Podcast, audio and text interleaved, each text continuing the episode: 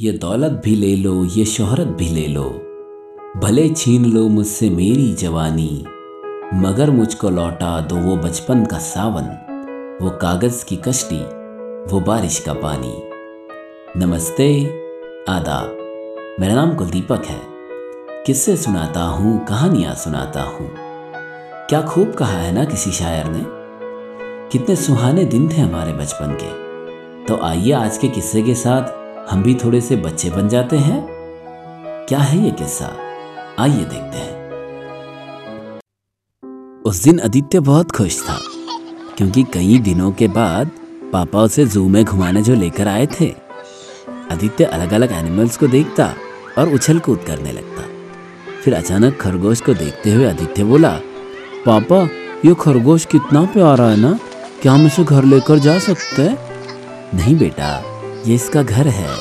अगर हम इसको घर से दूर लेकर जाएँगे तो फिर ये बुरा मान जाएगा ना? पापा कहते आदित्य सिर हिला देता। आदित्य खुश था। कभी भालू को देखता, कभी लंगूर को। फिर कभी कभी फ़िश देखने लग जाता। फिर उसने जिद पकड़ ली कि मुझे मुझे ट्रेन में बैठना है। पापा ने उसे ट्रेन में बिठाया। और जैसे ही ट्रेन पापा के सामने से जाती, पापा को आदित्य हाथ दिखा देता। कहता, टाटा पापा, मैं जा रहा हूँ। आदित्य आज बहुत मज़े कर रहा था। फिर पापा से जिद कर कर उसने अपनी फेवरेट आइसक्रीम भी खा ली। पापा ने मना ज़रूर किया, कहा, बेटा नहीं, ये सर्दियों के दिन चल रहे हैं, फिर तुम्हें जुकाम हो जाएगा ना? लेकिन आदित्य ने एक नहीं मानी। पापा और आदित्य घर चले आए थे। आदित्य ने जल्दी जल्दी अपना होमवर्क किया और फिर सो गया। कल स्कूल भी तो जाना था। फिर सुबह जल्दी जल्दी मम्मा ने आदित्य को तैयार किया। आदित्य स्कूल आया और अपने सारे दोस्तों को कल के किस्से सुनाने लगा। वो इतरा इतरा कर बताता कि वो भालू कैसा था या फिर वो प्यारा सा खरगोश। फिर कभी कभी वो ट्रेन की कहानी सुनाता और उसके सारे दोस्त आदित्य को सुन रहे थे। फिर आदित्य स्कूल से घर चला आया। दीदी ने आदित्य के लिए खाना लगा दिया था। उसने जल्दी जल्दी खाना खाया और अपने रूम में जाकर गेम्स खेलने लगा। मम्मी, पापा दोनों दफ्तर चले जाते, इसलिए आदित्य का कोई दोस्त नहीं था। दीदी भी आदित्य को खाना देकर उसके घर चली जाती। लेकिन एक दिन पापा दफ्तर से आते समय आदित्य के लिए कुछ लेकर आए थे। आदित्य, ये देखो, ये है तुम्हारा नया दोस्त। इसका नाम डॉबी है। कैसा लगा तुम्हें? आदित्य उस छोटे से पपी को देखकर बहुत खुश हुआ था। वाओ पापा, डॉबी, बहुत प्यारा है। ये मेरे साथ खेलेगा ना? हाँ बेटा, ये ज़रूर तुम्हारे साथ खेलेगा। लेकिन तुम्हें इसका ध्यान रखना पड़ेगा, ठीक है? मम्मी ने कहा। आदित्य बोला हाँ पापा, पक्का। फिर आदित्य उसको लेकर रोज गार्डन में घूमने चला जाता। कभी कभी उसको अलग अलग चीज़ें सिखाता, जैसे कभी बॉल फेंक देता और डॉबी को कहता, डॉबी जाओ, जल्दी जाकर लेकर आओ। डॉबी जल्दी जल्दी जाता और लेकर आता। वो बहुत अच्छा दोस्त बन गया था। आदित्य जब भी स्कूल से आता, डॉबी का नाम पुकारता। डॉबी फट से आता और आदित्य को चाटने लग जाता। उसे जैसे मानो आदित्य का इंतज़ार रहता हो।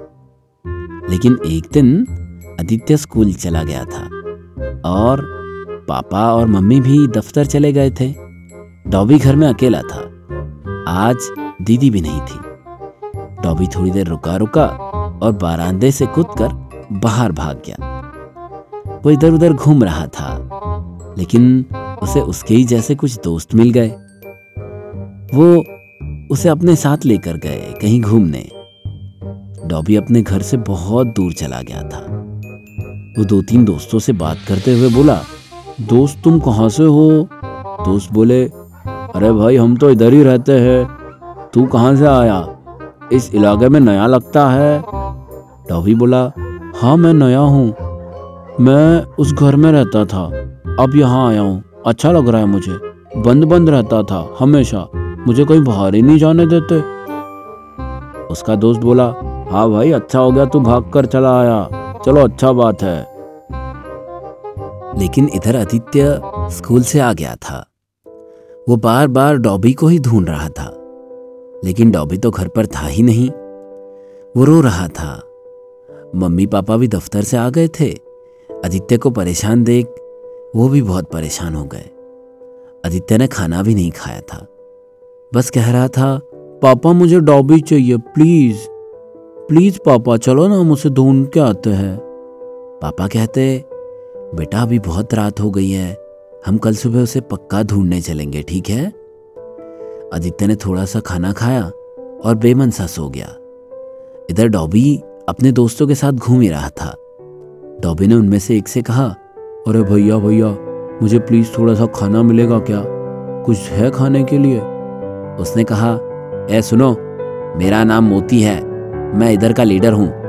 तुम्हें कुछ खाना वाना नहीं मिलेगा, ठीक है? भाग जाओ इधर से, ये मेरा इलाका है। डॉबी उससे डरकर भाग गया। बोला, यार, मेरा आदित्य कितना अच्छा था, मुझे खाना तो भी देता था। अब मैं क्या करूँगा? चलो मैं फिर से घर चला जाता हूँ। वो घर ढूंढ रहा था, लेकिन डॉबी रास्ता भटक गया था, उसे उसे अपना घर नहीं मिल रहा था। वो बिना खाना खाए एक पार्क में एक बेंच के नीचे जाकर सो गया। इधर सुबह होते ही पापा और आदित्य डॉबी की खोज में निकल पड़े। उन्होंने ना जाने कहाँ कहाँ ढूंढा। कभी बस स्टेशन पर गए, अपने पास के मार्केट में, ना जाने कहाँ कहाँ।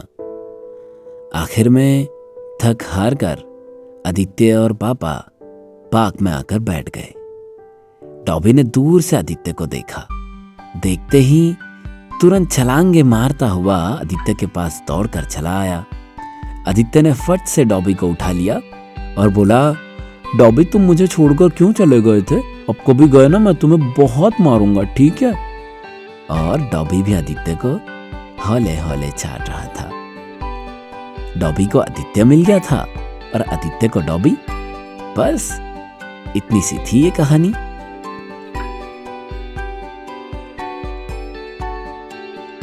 तो कैसी लगी आपको एक कहानी?